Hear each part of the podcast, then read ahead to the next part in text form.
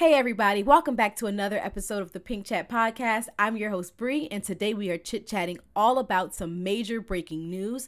Monique Samuels from The Real Housewives of Potomac will not be joining season 6.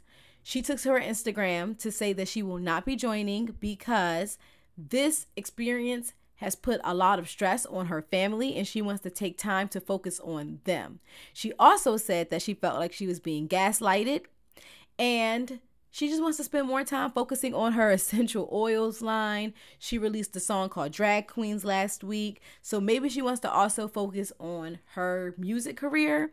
Here's the thing this is coming as a shock to a lot of Monique fans because she announced that she got a contract last week. And I was thinking to myself, like, wow, how is she going to be able to work with these women after she assassinated them like that?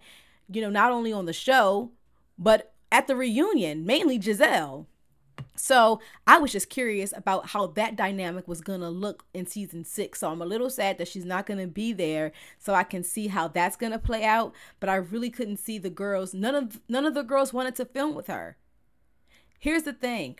She really dug herself even deeper because instead of being like, you know what, I fucked up. I mean, you know, at the end of the reunion, she did say I fucked up, but way this is a year later. So while the fight was still fresh before we saw anything, instead of being like, I fucked up, we was both drinking, even trying to pass it off on an excuse like that, she defended the fact that she beat that girl's ass like that. And I don't think a lot of people really liked that, especially not her coworkers. Keep in mind, they still have to work with her. You can't work with somebody who you don't feel comfortable with. I mean, Gizelle had a bodyguard there. I think the Samuel should stay off of anything live because a couple of months ago, her husband Chris Samuel said that he wishes that he could be Bruce Jenner and turn and turn into Bruce Jenner so he can slap them bitches. I think Chris Samuels really was a major part in Monique's departure. She's putting her family first. She's putting her husband first because her her husband's probably wondering like, you know, I'm doing well. You don't need to be on this show that's bringing you down. But the Monique kind of brought herself down. Had she just had some, you know,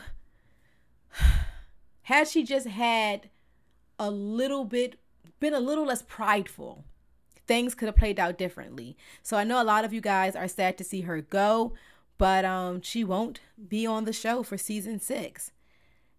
And that really, really, really sucks. So I just wanted to give you guys that breaking news. We'll be back in to chit chat a little later.